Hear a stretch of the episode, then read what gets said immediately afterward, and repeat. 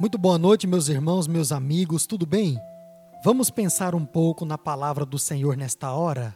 E eu quero meditar com você sobre morto para o mundo.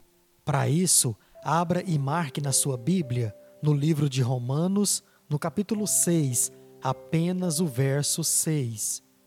E diz assim a palavra de Deus: Ora, se já morremos com Cristo, cremos que também viveremos com Ele. Algo que precisa mover a nossa vida é a fé.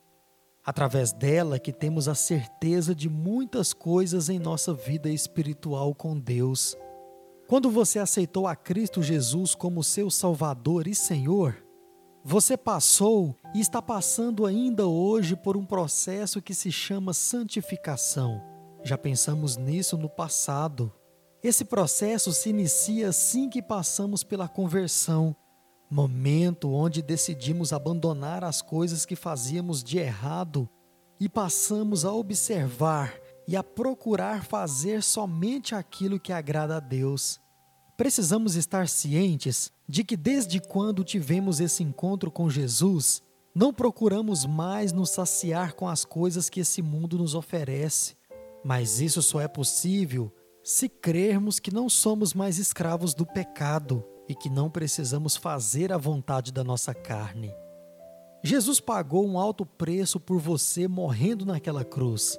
Todo o seu pecado, toda a maldição que estava sobre você foi lançado sobre os ombros de Jesus para que você hoje tivesse a certeza da sua salvação. Então, com isso, sua condição é de morto para os prazeres desse mundo. Você deve negar toda e qualquer proposta, pois nada do que esse mundo possa te oferecer está à altura do que está preparado para você na vida eterna. O que você precisa é crer que tudo isso é verdade e começar ou continuar a viver uma vida santa, digna de alguém que caminha com um Deus santo e puro. Precisamos crer que existe algo para além desta terra e que estamos aguardando a hora, o momento certo para desfrutar daquilo que Deus tem preparado para nós.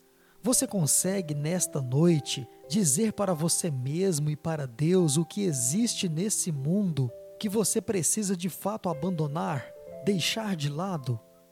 Tenho certeza que sim, pois Deus tem falado ao seu coração através da sua santa e verdadeira palavra. Se sua condição para os prazeres desse mundo for de morto, se suas atitudes quanto àquilo que lhe oferecem como prazer momentâneo for de negação, isso é muito bom, pois isso significa que a sua condição para com a vida eterna é de vivo, e porque estás vivo para Deus, estás aguardando a hora, o momento certo para com Deus habitar por toda a eternidade. Vamos orar? Senhor Deus, perdoe os pecados que tenho cometido contra ti. Me ajude a negar a minha carne e os meus desejos, que eu possa sempre estar atento àquilo que o Senhor me orienta na Sua palavra, para que eu continue caminhando rumo à salvação. Eu oro no nome do Seu Filho Jesus. Amém. Amém, meus irmãos, meus amigos, que Deus te abençoe nessa noite e até amanhã, se Ele assim nos permitir, com mais um pensamento na Sua palavra.